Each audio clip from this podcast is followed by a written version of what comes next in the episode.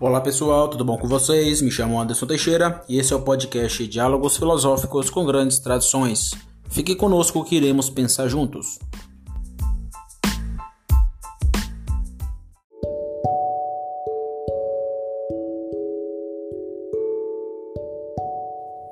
E desde já eu quero agradecer a todas as pessoas que depositou um pouquinho do seu tempo e do seu dinheiro para poder me ajudar. Deus te abençoe. E deixarei também na descrição o meu Pix, será um Pix e meio. E se você sentir a vontade de nos ajudar a manter esse podcast, pode ser qualquer quantia, nos ajude para eu continuar esboçando aqui os pensamentos, as ideias, as teorias e etc e tal. Então, deixarei meu Pix na descrição e vamos para esse episódio de grande importância, que é aquilo que eu chamo de tripartição do ser.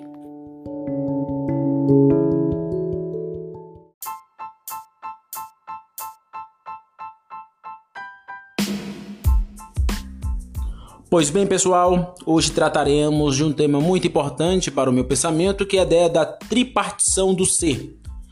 O que é isso, Anderson? Tri, esse prefixo, vem de três, partição vem de partilhamento, de é, dividir em três. Então, quando eu digo tripartição do ser, é um neologismo para se referir a três modos de ser na realidade. Por que eu uso três modos, não quatro? Não cinco, não seis, não dez, não vinte, não trinta. Por que, Anderson? Porque eu acredito no argumento ontotrinitatis. O que é isso? Onto vem de ontologia, que é um dos ramos da metafísica, ou a filosofia primeira, como diz Aristóteles. Então, ontologia é importantíssimo aqui. E trinitatis, esse, essa terminologia que está em latim, significa que a trindade está se desvelando na realidade que se apresenta a nós. A realidade, como sempre venho dizendo, ela se apresenta em dois níveis. Poderíamos citar aqui a díada da, das leis pitagóricas do Mário Ferreira dos Santos, que é de Pitágoras, né? Ele reestrutura na sua fase final na Matesis Megistes. Mas a díada é, passa a conotação do número 2, que é essa simbologia. Então, quando a gente olha para é, a ontologia da realidade, a gente observa que existe dois níveis: o nível microcircunstancial, e entendendo aqui circunstancial na pegada do filósofo espanhol Ortega C, e macro circunstancial. Esse micro circunstancial tem conteúdo ontológico, então a gente pode falar de uma micro circunstância ontológica, mas de modo autoevidente ela é ôntica. O que é o ôntico, Anderson? Ôntico é a existência real, factual, concreta. É aquilo que Mário Ferreira dos Santos vai chamar de lei de proporcionalidade. Então, essa lei de proporcionalidade, que também está dentro da da lei das formas na década, década pitagórica, as instruções pitagóricas que o Mário Ferreira reverbera na sua ontologia? Então, as formas mostra a lei de proporcionalidade intrínseca no ser ôntico. Então, quando eu digo ser ôntico, eu digo aquilo que existe de modo factual, eu digo aquilo que existe de modo real, aquilo que é para usar aqui a terminologia agora do Doiver, aquilo que tem é, estrutura de individualidade na dimensão pré-teorética, ou que eu gosto de chamar, a partir do Mário também, né, de agnoiológico, não dado à ciência, ao recorte, à experiência da forma que é. Então, micro, macro tem essa díada essa díada. Então elas se complementam. Então aquilo que é microcircunstancial só é microcircunstancial porque existe uma consciência do eu se desvelando na realidade, a realidade cheia de objetos. Então, quando a gente olha para a realidade microcircunstancial onticontológica e macrocircunstancial ontológica, porque a gente não é, tem percepção do ontológico de modo geral, porque a gente não tem onipresença, ninguém é onipresente, somente o Ser Supremo, como diz Mário Ferreira. Então, quando a gente olha para essa ideia da díada, do micro e do macro, se apresenta a nós o ser. Então, o que é o ser? O ser é aquilo que existe. E eu acredito que ontologicamente e onticamente os vestígios da Trindade está jogada na realidade. Isso não é novo. Aristóteles, é, no seu pensamento, apesar de ele não usar as categorias trinitarianas, porque ele não conhecia o cristianismo, mas ele lida com essa ideia da unidade e diversidade. Platão também lida com essa ideia da unidade e diversidade. É, Agostinho deixa isso expresso quando ele reverbera o seu pensar, quando ele vai tratar teologicamente da Trindade, os vestígios trinitarianos na realidade. Então, quando eu olho para a realidade microcircunstancial ôntica, aquilo que é factual real, que se apresenta na nossa consciência, que é a fenomenologia do Russell entra em cena novamente, né? Eu apresento três modos de ser. Como assim, Anderson? Na série do Paul Tillich, eu falei sobre esse assunto. Eu reverbero esse assunto na série do Paul Tillich. Então, ser é trinitatis. Em que sentido? Existe o ser ente, o ser intermediário e o ser sujeito. Para entender isso, temos que reverberar o pensamento cosmonômico doiverdiano. Porque Doiver, quando olha fenomenologicamente para a realidade, ele a observa dentro daquilo que ele chama de leis normas, os famosos aspectos modais. Então, quando a gente olha para o serente, o serente está ativo em determinados aspectos modais, porém passivo em outros.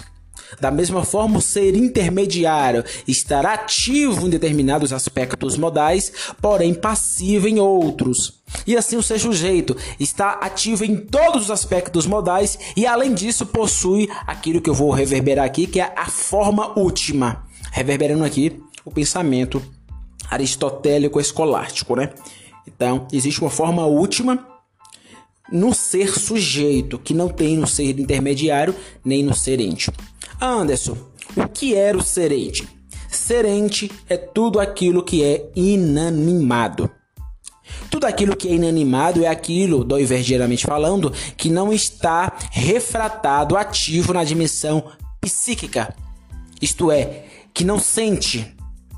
Então, o mundo das coisas é o que eu chamo de serente. Então, tudo que é inanimado, tudo que é coisa inanimada, cabe dentro daquilo que eu chamo aqui de serente. Mas eu vou usar aqui os aspectos modais do Doiver para reverberar e para deixar isso claro. Serente, fisicalista, serente biologista e serente modelado. O que é isso, Anderson?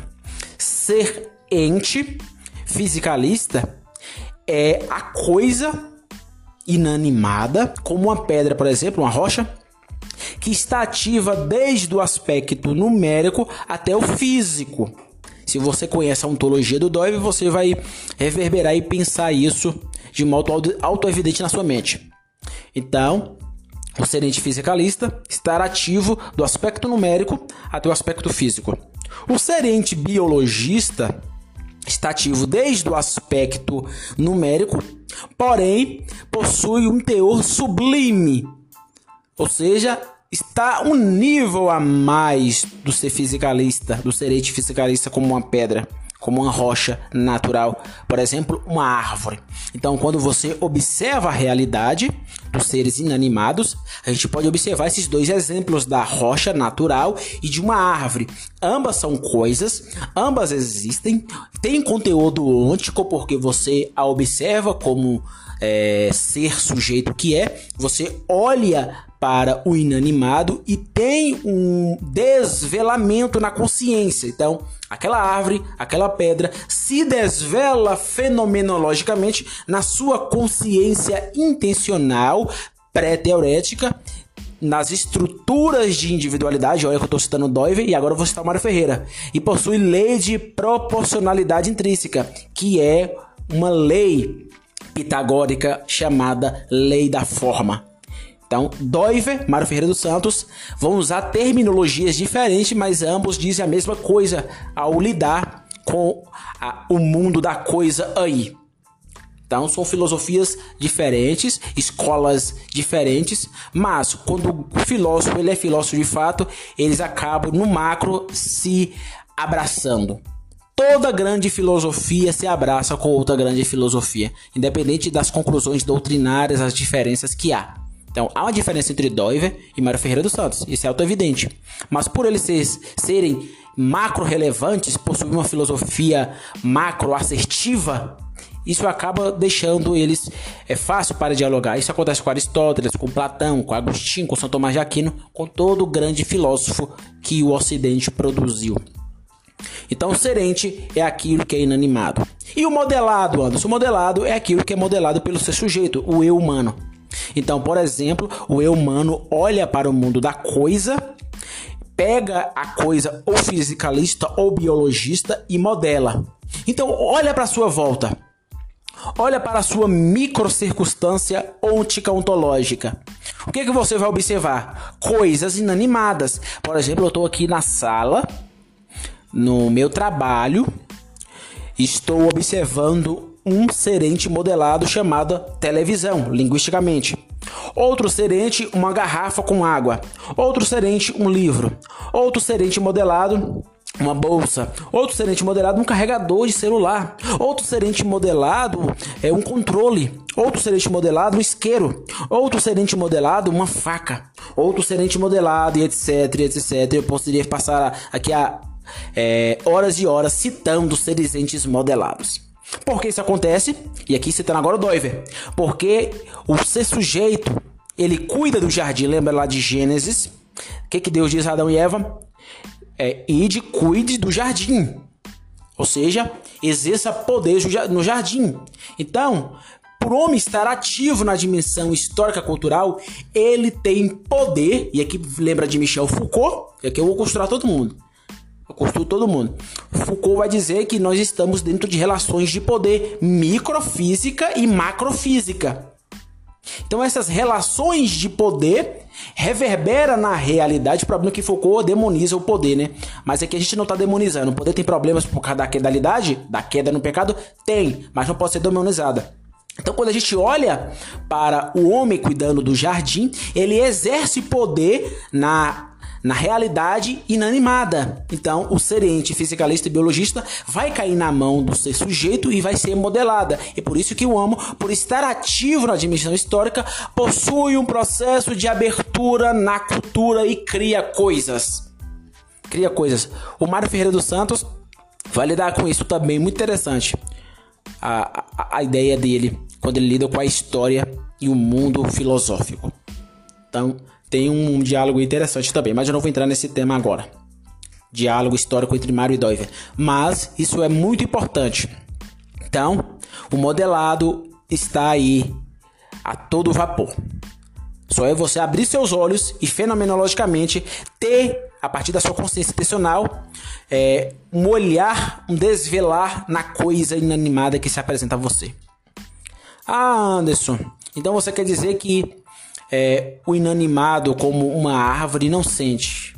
Porque eu já vi gente dizendo que árvore, planta sente. Não sente.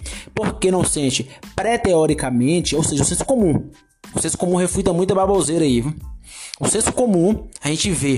Se você pegar um gato, que é um ser intermediário, que eu vou falar agora, e pegar uma árvore, e pegar um pedaço de pau, você vou usar um exemplo bem ordinário aqui e você bater um pedaço de. É, bater com esse pedaço de pau nessa árvore, a árvore vai gritar? Vai sentir? Não. Agora, se você bater no gato, pré-teoricamente você vai ver que o gato sentiu dor. Então ele é irmão do seu sujeito, esse eu humano, homem mulher. Então a, a via ordinária, a via do senso comum, que é da onde as ciências e a filosofia parte, não existe filosofia e ciências particulares, todas elas sem a dimensão pré-teorética, senso comum, Dói está certíssimo nisso. Então, quando a gente olha para o senso comum, ele refuta essa ideia de alguns cientistas que trabalham no campo da biologia que uma árvore, que uma planta sente, não sente, não sente. A experiência pré-teorética está aí para refutar isso. Se você discorda, tudo bem. Se você tem todo o conteúdo científico para me refutar, tudo bem, mas ainda fico com a dimensão pré-teorética do que com o abstracionismo de alguns biólogos. Então, voltando aqui para o assunto, então o serente é isso, é unanimado que existem essas três formas é, do serente: o serente biologista, fisicalista, primeiramente, né? Biologista e modelado. E o serente intermediário, Anderson, aqui entra agora os animais. Então, toda forma de animal que está ativa na dimensão psíquica é aquilo que eu chamo de ser intermediário. Por que intermediário? Porque não é nem coisa inanimada, nem ser humano. Por exemplo, um cachorro não produz lógica. Um cachorro não modela as coisas como ser sujeito. Um cachorro não fala linguisticamente, apesar de emitir um som. Um som. E esse som ter, a partir da nossa percepção ativa na dimensão de linguística, né? Ter uma, uma sonorização linguística, a gente pode colocar é, palavras no som que o animal emite, mas isso não é é, de modo ativo linguisticamente no animal, ou seja, o animal não fala, ele emite som, mas ele não tem a dimensão histórica linguística jogada, ativada dentro dele. Então todo animal pode emitir som. Esse som pode ter conteúdo linguístico a partir da percepção do ser humano no animal. A gente pode ver isso, mas ele não pode ser é, colocado como um ser sujeito, um ser humano. Então, animal não é ser humano. Animal não tem os mesmos direitos do ser humano. Isso é simples e a ontologia geral do Doiver reverbera isso, isso é muito esclarecedor. Então, ser intermediário aqui é super importante, porque lida com o mundo da biodiversidade animal no seu sentido macro. macro. Então, não vou entrar nessa, nessa, nessa questão, justamente porque é um é um grande tema lidar com o mundo dos animais, né? E por fim, o ser sujeito. Quem é o ser sujeito? É a humanidade, homem, mulher. Por mais que é, as novas hermenêuticas pós-estruturalista é, digam que não existe homem e mulher ou que existe mais de vários gêneros, biologicamente, olhando para a dimensão biológica, a gente observa que o ser sujeito é marcado por homem e mulher. Anderson, então você está indo contra o argumento de Judith Butler, que tudo é construção social, inclusive a sexualidade, de Michel Foucault. Estou novamente, só é você olhar para debaixo das suas pernas. Vai ter ou um pênis aí ou uma vagina. Em casos raros, a pessoa pode ser é, pode nascer aí com alguma anomalia, mas de modo macro, modo macro, e sempre vai ser assim por causa da lei biótica. Ser humano, ou ele é homem, possui um pênis debaixo das pernas, no meio das pernas, é melhor dizendo, ou uma vagina no meio das pernas. É isso. Isso é irrefutável. Você pode gritar, pode espernear, pode aclamar Judith Butler, Michel Foucault, Pierre Bourdieu, Deleuze, pode chamar toda a escola, todo o exército pós-estruturalista francês. E isso não vai ser refutado. A realidade está aí dada e é impossível de negá-la. Então, o ser sujeito é o homem, humanidade, e essa humanidade possui homens e mulheres. Anderson, e o que que Aristóteles, Doive e Mário Ferreira dos Santos têm a ver com isso? Tem a ver com isso porque justamente eu quero usar aqui um linguajar é, aristotélico e partindo aí de Aristóteles reverberar ontologicamente o pensamento tanto de Aristóteles quanto de Dove e Mário Ferreira dos Santos. Então aquilo que eu chamo de tripartição do ser possui o enquadramento. Então, há o enquadramento no ser, no ser ente, no ser sujeito, no ser intermediário. Porém, antes de falar desse enquadramento que existe se der tempo falar, provavelmente eu não falarei, mas se der tempo eu vou falar. Mas antes de falar, vamos lidar aqui com terminologias aristotélicas escolásticas. Quando eu olho, por exemplo, para um serente fisicalista e biologista, a gente observa que isso é da natureza. Ou seja, possui uma matéria e uma forma. Possui matéria, forma possui materialidade e formalidade. A ideia de matéria-forma é, é, muito reverberante e coerente, apesar do Dove dizer que isso é uma cosmovisão.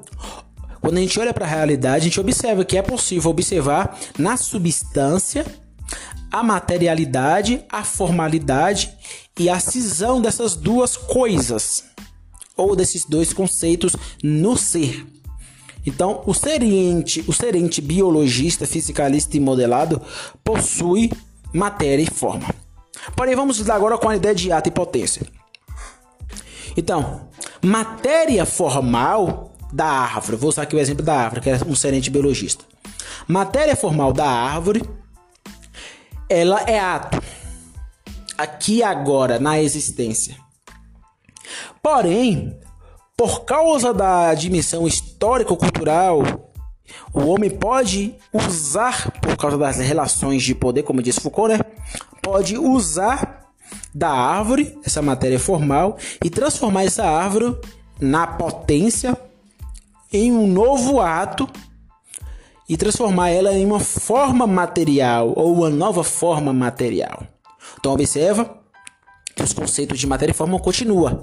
Porém, eu ao lidar com a árvore, eu usei a ideia de matéria e forma. Ao lidar com a atualização da árvore, na potência, né? Eu lidei com, agora com o conceito de forma material. Então vamos usar um exemplo para sair do, da abstração. Tá muito hermético esse discurso. Árvore, ato, matéria formal. Ela pode se atualizar porque a potência está aí? Pode é, o que, é que ela pode se tornar? Um lápis, por exemplo. Você conhece um lápis. O lápis possui conteúdo da árvore. Então, o lápis, querendo ou não, traz a árvore em seu ser. Porém, por causa da potência, ela se atualizou por completo. Ou seja, mudou a, o seu princípio de identidade. Agora lembra de Aristóteles? Existe o princípio de identidade, não contradição, terceiro excluído. Então, tudo aquilo que é ser, aí agora que apresenta a você, possui o princípio de identidade, inclusive os inanimados. Porém, os inanimados podem se atualizar por completo na potência e se tornar uma nova coisa. Então, a árvore foi, vamos dizer, destruída e ao se atualizar na potência tornou-se um novo ato, lápis. E agora o lápis possui uma estrutura de individualidade que veio da árvore a priori. Então a ideia aqui de matéria formal e forma material no serente é, biologista indo para o modelado destrói por completo o princípio de identidade da árvore, transformando agora esse novo ato em outro princípio de identidade, que é o lápis. Porém, ambos estão, vamos dizer, é, ontologicamente casados. Ontologicamente casados. O intermediário aí, por causa da potência e da atualização, é o ser sujeito, ser humano, que pega essa árvore e destrói ela e transforma em um lápis. Porém, existe é, esse conteúdo ôntico. Esse conteúdo ôntico. O que é o conteúdo ôntico? É o, é o ato. Então, matéria formal, forma material, esse ato e novo ato, ele é ôntico. Ôntico é aquilo que é concreto, foi o que eu acabei de falar. Aquilo que é concreto. Aquilo que tem lei de proporcionalidade intrínseca ou estrutura de individualidade nessa, né, nessa, nesse ser ôntico. Então, por trás do ôntico existe um ontológico. Por trás do ôntico existe um ontológico, que é aquilo que eu vou chamar aqui de formas essenciais. Então, a árvore e o lápis são inanimados, seja ele biologista ou modelado, né? A árvore biologista e, o lápis modelado, eles são dois tipos de inanimados que estão casados ontologicamente, porém nessa dimensão ontológica existem formas essenciais. Essas formas essenciais a gente pode encontrar em vários filósofos. Lembra de Aristóteles? O que, é que ele diz? O ser ou ente é dito de várias formas. Esse é dito de várias formas não é, é no ôntico, mas é no ontológico.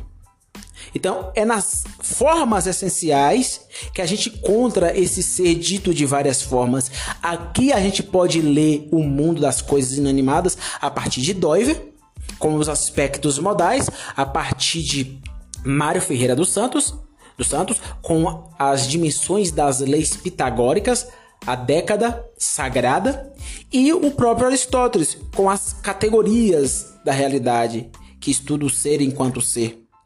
Então, as formas essenciais são super importantes para se entender o ser ente.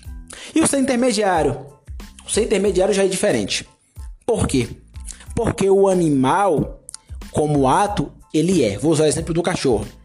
O animal possui a matéria formal. Então, como ato, ele é cachorro, ele é animal. Esse cachorro, esse animal cachorro, pode se atualizar como os seres entes? Não. Então, o princípio de identidade do animal cachorro não se atualiza por, completo. O que se atualiza são apenas predicados. Então, o que são predicados? Ah, o cachorro tem um pelo branco. O cachorro tem um pelo branco. Ah, o cachorro é, tem os olhos é, azul, porém com o passar dos anos, os olhos deles mudaram porque ele ficou cego. Aí o cachorro teve um acidente e perdeu é, uma pata. Ele deixou de ser cachorro por causa disso? Não. Mas houve uma atualização para mal para bem, não estou lidando com isso. Houve uma atualização no cachorro, porém são atualizações predicamentais. É outro neologismo que aparece aqui.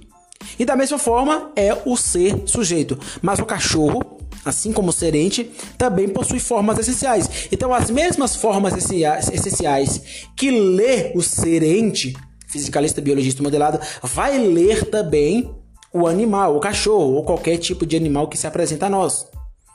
Então, as formas essenciais são as mesmas. E as formas essenciais é o ramo ontológico da filosofia primeira, e aqui a gente pode usar os três filósofos que eu acabei de falar, né? O Dove, Mário Ferreira e o Aristóteles. E por fim, o ser sujeito. Aqui entra a grande questão. E aqui eu vou ser bem doiverdiano. Por quê? Existe uma matéria formal no ser sujeito. Qual é a matéria formal que não pode se atualizar, mas apenas predicados que pode se atualizar no ser sujeito? É o seu princípio de identidade chamado humanidade. Eu sou humano. Você é humano. Isso pode se atualizar? Não. É um princípio de identidade que não muda. O que, que significa, Anderson? Significa, da mesma forma do animal, que o que atualiza no seu sujeito não é a sua essência humanoide, mas é os predicados. Como assim, Anderson? Vou usar um exemplo aqui ordinário. Eu, Anderson, sou humano. Isso não se atualiza, não se muda. Eu posso perder um olho, perder dois braços, perder a perna, perder tudo, continuarei ser ser humano. Então, o sou aqui é um princípio de identidade que não pode mudar. Mas existe a ideia do estou. Então, sou e estou é totalmente diferente. E é aqui que acontece atualizações no seu sujeito. Por exemplo, estou porteiro. Eu trabalho como porteiro atualmente. Estou porteiro. Mas daqui seis meses estarei professor. Eu acabei de me formar agora em sociologia estou procurando um trabalho de professor. Estou só esperando uma escola me chamar. Agora, nesse exato momento, eu estou porteiro, mas pode haver uma atualização. E ao a se atualizar, a minha profissão de porteiro, que aqui agora é o ato predicamental, se atualiza e se torna agora outra coisa, que é professor. Então, deixei de ser porteiro na potência predicamental, isso é importante, eu me atualizei potensivamente e me tornei agora professor. Aí eu me tornei professor. Pode haver outra atualização nesse ato predicamental? Pode. O que, Anderson? Eu posso me tornar, por exemplo, um engenheiro. Posso me tornar um farmacêutico. Então, o ser humano possui vários e vários é, atualizações predicamentais predicados, né? Então esses predicados são relativo e não muda o sou, só muda o estou. Tá a ideia do sou e estou aqui é, é importante. Então assim como ser intermediário, eu sempre serei humano. O cachorro sempre vai ser cachorro. Ele pode ter apenas predicados atualizados. Nunca o seu princípio de identidade do sou. Nunca seu princípio de identidade do sou. Coisa que é diferente do serente, né? O serente ele se atualiza por completo. Então, a coisa que é pode mudar totalmente o seu princípio de identidade. Então, o sou da árvore pode mudar totalmente. O sou de uma garrafa qualquer pode mudar totalmente. O sou de uma colher, de uma televisão, pode mudar totalmente e virar outra coisa vira outra coisa, mas isso não acontece no ser intermediário e no ser sujeito. Então, assim como o ser rente, fisicalista, biologista, modelado, ser intermediário, todos os animais, o ser sujeito possui matéria formal, é, formas predicamentais e possui forma última. Observe que não existe essa forma última no ser intermediário e no ser rente. Só existe no ser sujeito. Aqui entra a ideia da alma, do coração. E aqui eu sou bem da. O coração como centro. Então, a forma última guia as minhas formas é, essenciais que é aquilo que eu chamo de via ontológica, por exemplo. Eu, Anderson, estou jogado em todos os aspectos modais da realidade e pré-teoricamente estou sempre mudando de trabalho, de profissão. E o que puxa tudo isso é a forma última. É a forma última. Então, como ser ôntico, sou humano, isso não vai mudar. E, e o meu conteúdo ôntico possui formas temporal que são é, ontológicas. E essas formas modais ontológicas possuem aquilo que Dói vai chamar de supratemporal, que é a forma última, o coração. Então observe que é possível usar as categorias aristotélicas tomista e continuar sendo doiverdiano, porque muitos doiverdianos vão dizer que não. Não, não se pode usar essa ideia de matéria e forma de Aristóteles. Pode sim, quem disse que não? Claro que pode. Ah, eu vou além. Pode até misturar o motivo base, se você acha que eu tô doido, só escutar o último podcast que eu falei. O motivo base que Mário Ferreira dos Santos defendeu, é o dualismo antinômico, com o motivo base criação que é a redenção. Eles não entram em desacordo não entra em desacordo.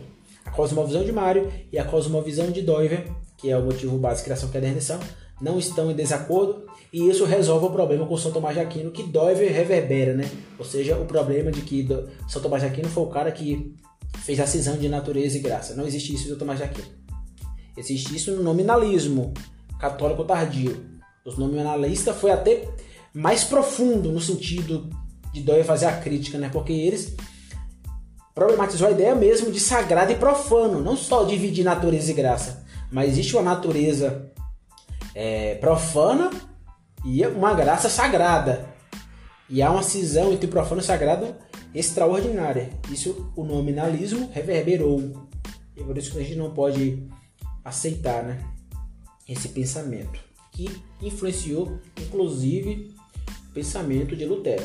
Mas eu não vou entrar nesse assunto. Mas Lutero, filosoficamente, tem influências de Guilherme de Ockham. E eu sou o grande crítico do Guilherme de Ockham. O Guilherme é o pai do motivo base católico. Não é São Tomás de Aquino. São Tomás de Aquino tem nada a ver com essa ideia aí que Doiver problematiza. Que tá certo. Existe um motivo base católico romano, mas não é, é oriundo de São Tomás de Aquino. São Tomás de Aquino é um cristão fervoroso que percebeu a graça comum em Aristóteles. Isso é simples, é simples. Ele viu que Deus reverberou em Aristóteles. Então, essa forma última puxa as formas essenciais e puxa a ideia aqui de matéria formal, agora entendendo o ôntico, né? não mais ontológico. Matéria formal e forma material. As nossas formas materiais são sempre predicados, como eu acabei de falar, né? Não são na essência, no sentido de mudar a materialidade formal do ser humano. Então acredito, acredito que isso ficou claro. Então é possível usar sim as categorias é, que Doiver problematiza e continuar fiel ao pensamento de, por exemplo, o grande Aristóteles. Anderson, vamos lidar agora com um problema. Vamos lidar agora com um problema. Que problema? O problema ontológico. É possível juntar a ontologia de Doive, Mário Ferreira dos Santos e Aristóteles? É. Por exemplo, eu vou pegar aqui, eu tô aqui na minha frente, então vou improvisar agora. Peguei aqui uma garrafa verde. Essa garrafa verde, no pensamento é, aristotélico, ela é uma substância. Ela é uma substância que possui uma, um ato, ato é aquilo que é, porém ela pode, por causa da potência, se atualizar, se tornar outra coisa. Vai que aparece aí um artista e destrói totalmente essa garrafa e transforma essa garrafa em uma obra de arte. Isso pode acontecer, porque o serente é passivo de mudar é, o princípio de identidade na totalidade do serente, né? Então pode acontecer um artista mudar totalmente o princípio de identidade da garrafa. Então, as categorias de Aristóteles são as categorias que ele lê a realidade. A realidade dos seres enquanto seres é lido a partir daquilo que ele chama de substância. Então, o que é substância? Substância é o que é. Então, o que é essa substância que eu estou pegando? Ela é uma garrafa. É o princípio de identidade da garrafa. Porém, essa garrafa possui quantidade. Qual é o seu tamanho? É grande ou pequena? Essa garrafa possui qualidade. Como ela é? Ela é verde. Ela tem uns buraquinhos do lado. Ela é esteticamente bonita. Que, quais são as qualidades que ela tem, né? Ela serve para beber água que aqui entra a questão da teleologia, na né? finalidade da, do mundo das coisas. Então, ela serve, ela tem a serventia de colocar água e o ser sujeito beber. Lembra aqui a relação de poder? Aqui, a relação de poder. Eu resisto o poder sobre a garrafa. Por isso que eu falo que Foucault dá certo. Foucault dá certo. Existe uma microfísica do poder a dimensão pré-teórica mostra isso. Eu peguei a garrafa, vou colocar água ali estou exercendo poder. A qualquer momento eu pego ela, seja 3 horas da manhã, 4 horas da manhã, posso pegar ela, abrir ela e beber, porque eu mando nela, exerço o poder sobre ela. Então Foucault está certíssimo na sua ideia de microfísica do poder. Então vamos voltar aqui. A garrafa, ela possui qualidade. Então, como ela é, quais são as qualidades que ela tem? Ela também tem relação relação com os outros seres. Por exemplo, a água está ativa na dimensão biótica. Então, a água, por ser ser, ser, um ente é, biologista, ela se relaciona com a garrafa, porque eu vou pegar a água e vou colocar dentro dessa garrafa. Então, ela se relaciona. Ela se relaciona de modo opositório, que eu posso usar até o Mário Ferreira, né? Porque a realidade ontologicamente é oposição. Por isso que ele fala que a realidade é crises e não entenda crise no sentido pejorativo, mas no sentido positivo. Mas vamos voltar para Aristóteles. Então, relação, relação com outros seres. Então, eu estou lendo a garrafa a partir da ontologia de Aristóteles. A garrafa possui ação. Como assim, Anderson? O que faz? O que ela faz? Que efeito exerce? Então a gente pode ver qual é a ação dessa garrafa. Qual é a ação que ela faz? A ação dela é sempre passiva, porque por ela ser inanimada, ela não pode é, fazer as coisas. Então a ação é sempre passiva. Eu posso olhar para essa garrafa e ver a paixão, que é o efeito que ela sofre aqui entra a passividade. Então ela está ativa na paixão. Por quê? Porque o eu humano, ser sujeito, no mandato cultural exerce o poder, que Foucault nos fala, sobre os seres inanimados, esse serente, e ao exercer poder, ela está ativo na afetação. Ou seja, o que ela sofre passivamente. Isso a guia, eu diria. Isso a guia. Eu posso ver onde ela está, lugar quando e até quando ela está, tempo. Em que posição ela está, situação. De que modo está, hábito. É claro que os aristotélicos vão dizer que as categorias são bem interessantes. Então, alguns vão dizer que existe mais, menos. Alguns, alguns vão até mudar a sequência. Mas, de modo bem autoevidente, é isso. Então não quero aqui ser um ortodoxo aristotélico é, para tentar ler, porque as ideias das categorias é muito interessante porque aparece em vários livros do Aristóteles. Então por isso que essa divergência, né? Então, observe que eu li a realidade da desse ôntico, que é a garrafa, por meio da via ontológica aristotélica, que ele chama de categorias. Então as categorias são tipos de juízos que emitimos a respeito de qualquer coisa, seja ele ser ente fisicalista, biologista modelado, modelado, seja ele ser ente intermediário, qualquer animal, ou ser sujeito. Então, o que se apresenta fenomenologicamente na minha consciência pode ser lido até o eu mesmo. Aquilo que eu chamo de eu, eu mesmo, now. Até eu mesmo posso me ler nas categorias. Posso me é, objetalizar. Isso é tão interessante porque eu, como sujeito, posso objetalizar a mim mesmo e, ao mesmo tempo que sou sujeito, sou objeto. Isso é muito doido e é verdade. Agora vamos para os aspectos modais. Isso eu tenho mais é, afinidade. Dove eu tenho muito mais afinidade do que Aristóteles e Mário Ferreira dos Santos. Vamos pegar novamente a garrafa.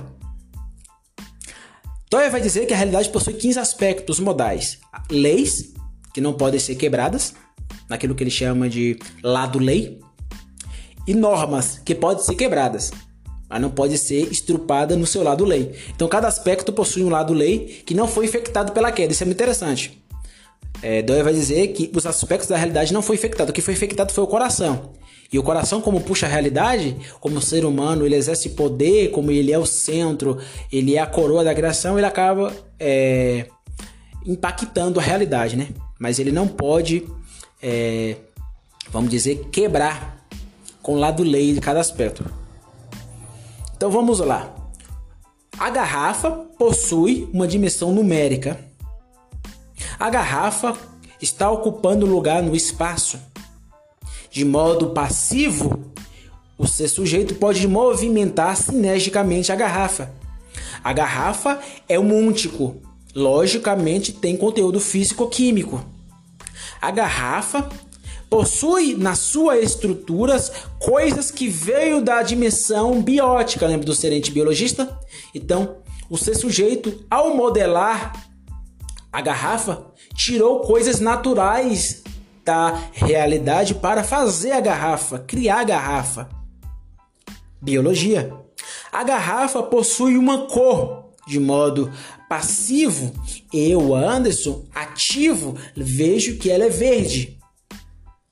Eu posso ver que a garrafa possui é, certa é, coerência no sentido de ter um tamanho bem é, factual para me colocar a, a, a água dentro. Então, logicamente, eu posso ver que ela cabe determinada quantidade de água. Dimensão lógica. E aqui lógica espontânea, viu? Lógica espontânea. Doyle, acredito que ele não trata muito bem da lógica espontânea. A lógica espontânea aqui é o que o Mário, é, o Raio Oliveira, melhor dizendo, trata no seu livro Curso de Filosofia. Porque existe a lógica está refratada na dimensão pré-teórica, no senso comum. Então, voltando novamente. Essa garrafa possui conteúdo histórico. Eu posso ver a história da garrafa na, nas culturas ou na cultura de Vitória da Conquista. De modo passivo, eu falo: essa garrafa é uma garrafa, dimensão linguística. Essa garrafa está dentro da sociedade de Vitória da Conquista, nessa minha micro circunstância, dimensão social. Essa garrafa custou para mim 10 reais, dimensão econômica. Essa garrafa ela tem um conteúdo estético muito belo, dimensão estética. Essa garrafa foi usada por certo indivíduo para me golpear. E eu levei essa garrafa até a delegacia abrir um boletim de ocorrência, um BO. Essa garrafa tem conteúdo jurídico. Essa garrafa foi dado pela minha família e, e, eu tenho um pacto amoroso com essa garrafa porque essa garrafa faz lembrar do meu pai, da minha mãe, da minha esposa, do meu filho, de missão ética amorosa. Essa garrafa, ela possui água que foi consagrada lá no Rio Jordão. Então, eu tirei essa água, consagrei e trouxe, trouxe para mim. Ela possui dimensão pística ou fé. Então, observa que eu li esse serente modelado, que é a garrafa que está nas minhas mãos, a partir dos 15 aspectos ontológicos do Doiver. Então, assim como Aristóteles, eu posso ler a garrafa como esses 15 aspectos. Então, as categorias, os aspectos modais e agora a década, década sagrada Mário Ferreiriana. O que é a década sagrada? Quando a gente olha para a realidade, a gente observa que a realidade, segundo Mário, possui um logoi, ou um logos. Esse logos, ou logoi, tem dois níveis. O logoi arcai, que são as possibilidades puras de toda a ordem da realidade, e o aritmos arqué, que corresponde à estrutura do logos. Observa que é sempre ontológico, né? Então o logoi vem de logos. O logos de um ente, como essa garrafa, é a sua lei de proporcionalidade intrínseca. Proporção, lembra que eu acabei de falar sobre isso? Então, qual é o logoi? O logoi desse logos entificado que é a garrafa. O logoi possui uma lei de proporcionalidade e pré-teoricamente a partir da dimensão linguística desse aspecto modal, eu digo garrafa é garrafa. Então, a lei de proporcionalidade intrínseca possui conteúdo de proporção ôntica, factual, concreta, e ao mesmo tempo ontológica, uma forma essencial, onde a gente observa todas as possibilidades de um ente. Então, o Mário, em Sabedoria das Leis Eternas, reconstrói as leis pitagóricas, que ele vai batizá-las de mateses megistes, ou seja, as instruções supremas.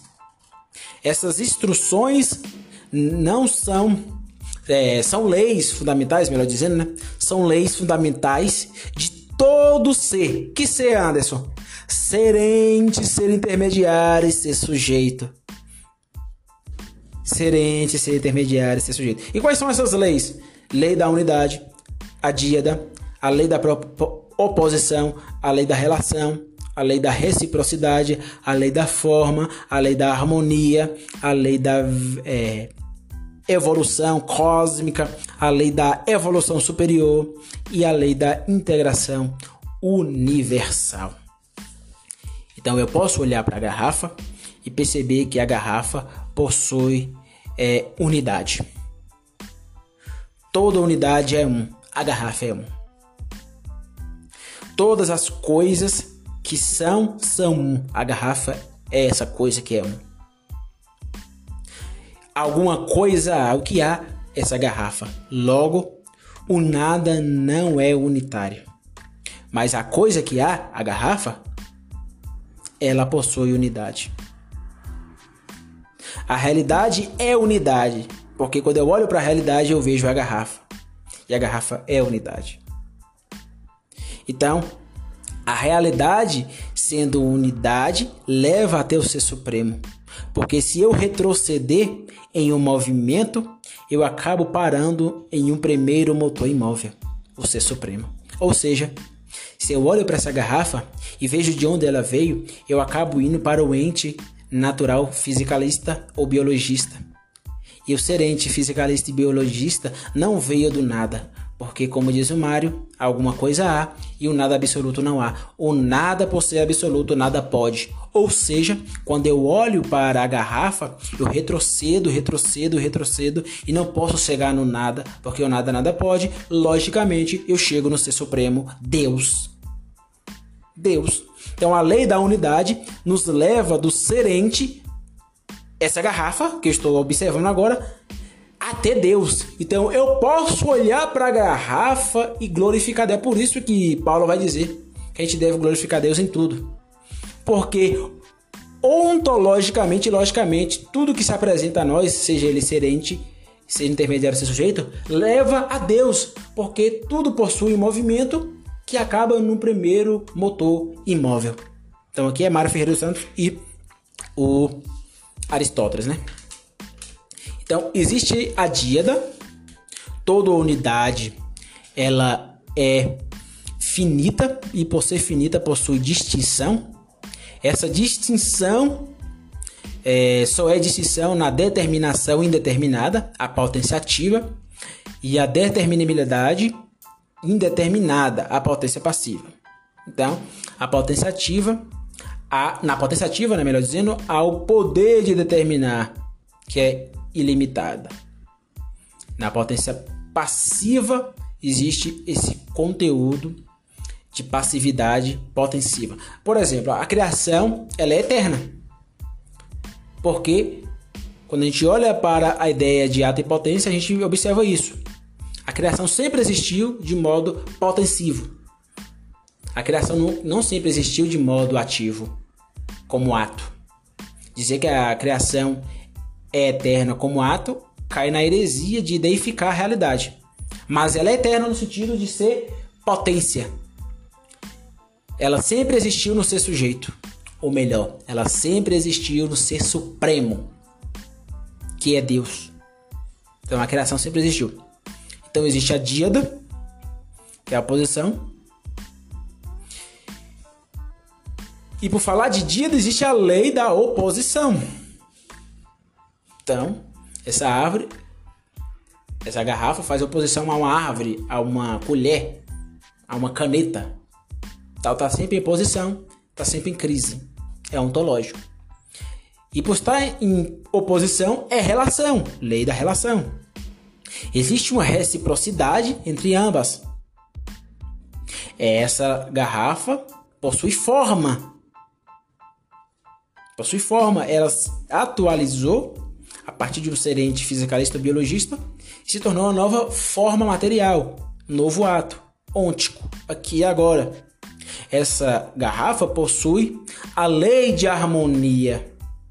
Essa garrafa possui uma evolução cósmica. Ela pode evoluir por causa da dimensão histórica cultural. Lembra de Doiver? Essa garrafa passivamente está dentro da lei da evolução superior, porque eu ser sujeito, quando abro meu coração, lembra lá da forma última? Eu vou adorar a Deus e vou tratar a garrafa da forma que ela tem que ser, como serente. Serente. Então, a ideia aqui de passividade e atividade é importante. Então, a gente deve pegar essa conceitualização de Dói e levar para o Mário Ferreira dos Santos.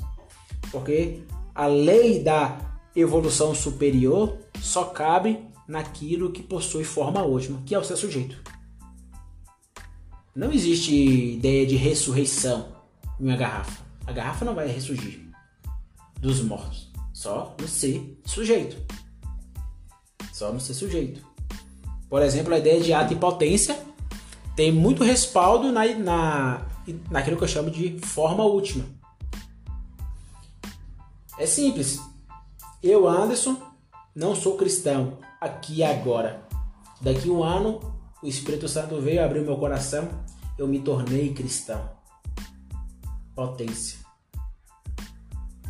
E agora estou com o coração em novo ato, que é o coração redimido em Cristo Jesus.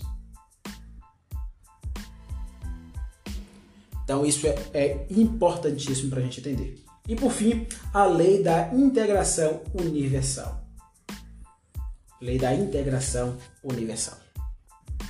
Na, nessa lei, há a integração das totalidades cósmicas. Essa integração totalizante segue uma direção a um bem. E aqui, Mário Ferreira dos Santos e Doyle entram em acordo. Porque esse bem para o Mário é transcendente. Lembra que eu falei para você? O movimento então, é, o, tudo que se move acaba parando no primeiro motor imóvel. Então, isso aqui é bem aristotélico, que Doiber e Mário Ferreira vai nos dizer. Porque essa direção é um bem transcendente. Para Doiver é um bem heteronômico. Por isso a realidade é significado. Por quê? Porque ontologicamente acabamos caindo no ser supremo.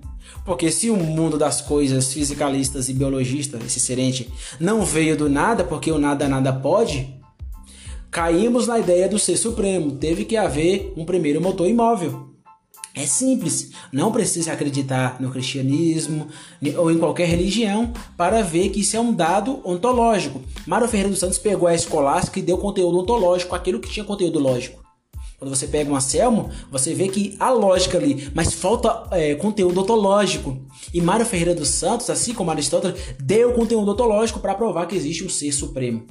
Ou melhor, que há um ser supremo. A ideia de existência aqui é, é problemática. Eu concordo com o Potirit, Deus não existe, Deus é. A existência é sempre limite, é sempre finita, é sempre relativa. E Deus não é isso, né? Deus é o ser supremo absoluto. Então, essa integração totalizante segue uma direção a um bem que é heteronômico, fora e transcendente. Então, Mário Ferreira dos Santos e Herman Doiver dialogam aqui. Então, por isso, repetindo, né? Por isso a universalidade é significado. Ou a integração universal é significado, que é uma lei, né? Porque ela vai em direção a esse bem transcendente heteronômico fora do eu. Então, essa lei mostra a ordem cósmica oriunda do Ser Supremo que é ontotrinitariamente unidade transcendental, que é unidade transcendental. Então, a ideia da trindade acaba voltando à cena. Como eu gosto de dizer, não existe filosofia sem categorias da trindade. Só pensar a unidade sem a multiplicidade é um problema. Só pensar o composto sem a unidade é um problema. É um grande problema. Sobre a ontologia pitagórica das leis supremas, ou da Mathesis Megistes, do Mário Ferreira dos Santos, acredito que é, temos que aprofundar mais. pelo menos eu, né? Mas, de modo auto-evidente, é, temos que ler a realidade a partir do vestígio trinitariano, ou seja, há um serente, ser intermediário, ser sujeito, vestígio da trindade. Esse serente possui conteúdo fisicalista, biologista modelado. O ser intermediário possui esse conteúdo animalesco. E o ser sujeito é esse ser humano completo em todos os aspectos da realidade e que possui uma forma última, que é o coração almático egocentral. E as categorias da forma, ou melhor, da matéria formal e forma material, formas essenciais e forma última no serente. No ser intermediário também, a forma material, material formal, formas essenciais e no ser sujeito, matéria formal também, assim como no ente no intermediário, matéria formal, forma material, formas essenciais e forma última. Então, diferente do ser intermediário e do, ser, do serente, o ser sujeito possui essa forma última, que é o coração. Por isso, somos todos, como eu diria Doiver, religiosos. Então, vamos aproximar essas três tradições. Aristóteles, Mário Ferreira dos Santos e o holandês Herman Doiver. Então, meu muito obrigado. Até a próxima. Meu tchau, tchau.